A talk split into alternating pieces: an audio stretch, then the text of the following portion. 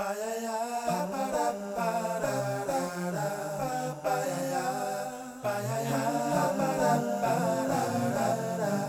min verden, som et menneske, som altid har spillet og altid hørt meget musik, men ikke interesseret mig specielt meget for dem, der er bagved, der har det måske mere været et spørgsmål om, jamen, hvordan rammer den her musik mig? There used to be a graying tower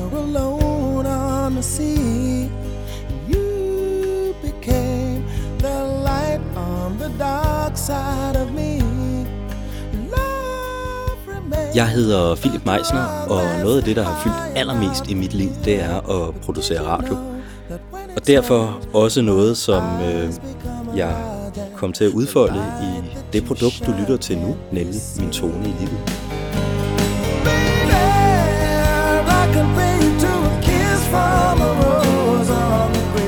Det kom så af, at jeg på et tidspunkt hørte Seal med Kiss from a Rose i radioen, tror jeg det var, for nogle år tilbage, og tænkte, det var da egentlig løjerligt. Nu står jeg der tilbage i mit teenageværelse, 20 år tidligere, MTV kører i baggrunden. Hvordan kan det være, at det her nummer kan vække de associationer? There is so much a man can tell me, so much he can say. Grunden til, at det på en eller anden måde kom til at fylde på min trackliste over numre, som har været en del af mit soundtrack igennem livet, er fordi jeg stod og strøg en skjorte en gang i midt-90'erne. Jeg tror, det var øh, 95, og MTV kørte i baggrunden. Så spillede de uh, Kiss from a Rose. Der fik jeg samtidig et opkald fra min far om, at min farfar var død. Det er jo altid trist, når et menneske, man har holdt af, går bort. Men der var ikke noget på, på den måde sindsoprivende i det, fordi min, min farfar var en gammel mand, og han var også begyndt at blive sådan lidt smådement. Og måske også en gang imellem lidt småaggressiv, når, når han ikke helt forstod den verden, han var i, som man jo nogle gange kan blive, når, når hukommelsen spiller en et pus.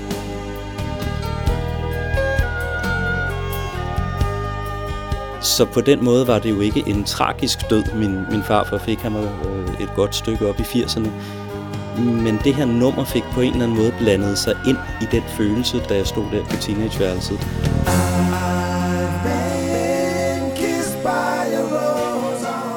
Jeg tror mange andre tilfælde, der kan man jo huske, hvor man var på et bestemt tidspunkt. Øh, jeg kender alle de der, der, der ved, hvor de var, da John F. Kennedy blev skudt, eller da tvillingetårnene øh, faldt osv. Det er jo nogle helt andre og meget mere alvorlige emner. Men der var i hvert fald lige den der åbning i mig, hvor jeg blev ramt af det følelsesregister, som er i uh, Kiss from the Rose.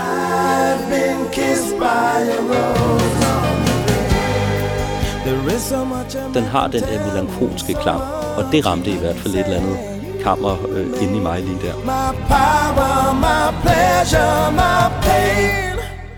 På et tidspunkt arbejdede jeg på øh, Biblioteket Frederiksberg som står bag den her podcast-serie, og min opgave var at skulle udvikle nogle digitale indholdsprodukter øh, inden for musikformidling.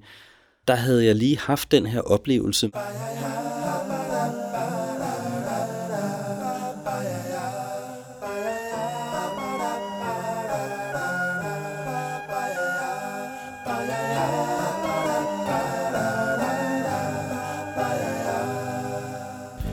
Det er jo i virkeligheden en meget, meget stærk forbindelse, som kan lidt det samme som en lugt for eksempel kan det. Vi kender alle sammen den der fornemmelse af, at man kan komme kørende i, i bussen, og så er der sådan en lugt af noget fugt og noget madpakke osv. Lige pludselig sidder man tilbage i linje 16, 15 år tidligere og tænker på en eller anden episode, man havde der. Eller en, en lugt kan aktivere øh, en, en, en middag, man var til i sin mormors kolonihavehus eller et eller andet. Så der er noget stærkt med nogle af de her sanser, øh, vi har.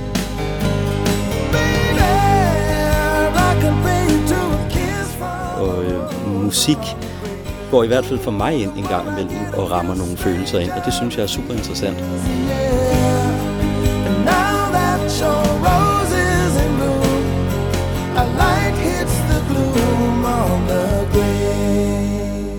Og da jeg opdagede koblingen mellem Kiss from a Rose og, og den her episode, som altså lå de der omkring 20 år tilbage, så kunne jeg ikke lade være med at tænke på, jamen det er jo utrolig stærkt.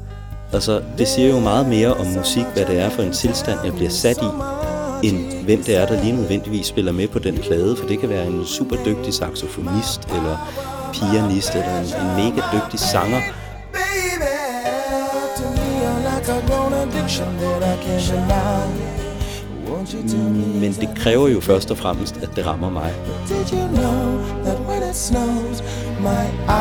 become large and the light that you shine can't be seen?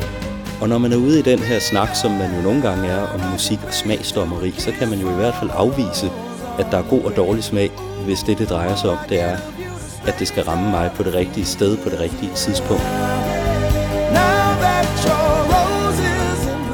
Så er det måske ligegyldigt, om det er Lis og Pierre eller Seal, om det er Beatles, David Bowie eller hvem det er, fordi de taler til noget forskelligt i os, også afhængig af hvem vi er selvfølgelig, men også hvor vi er i livet. My eyes become a large and the light that you shine can't be seen.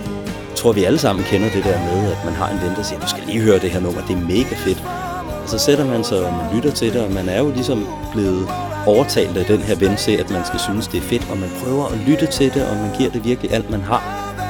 Men det rammer ikke en.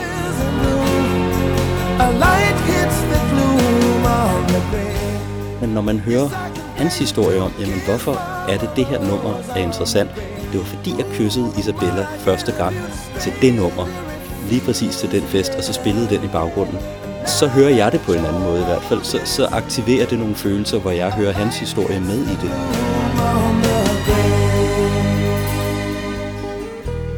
Og det er jo den, hvad kan vi kalde det, mellemmenneskelighed, som er interessant, når vi så hører andre menneskers historier. Fordi dem bringer vi jo på en eller anden måde videre. Now that your rose is in bloom, a light hits the gloom.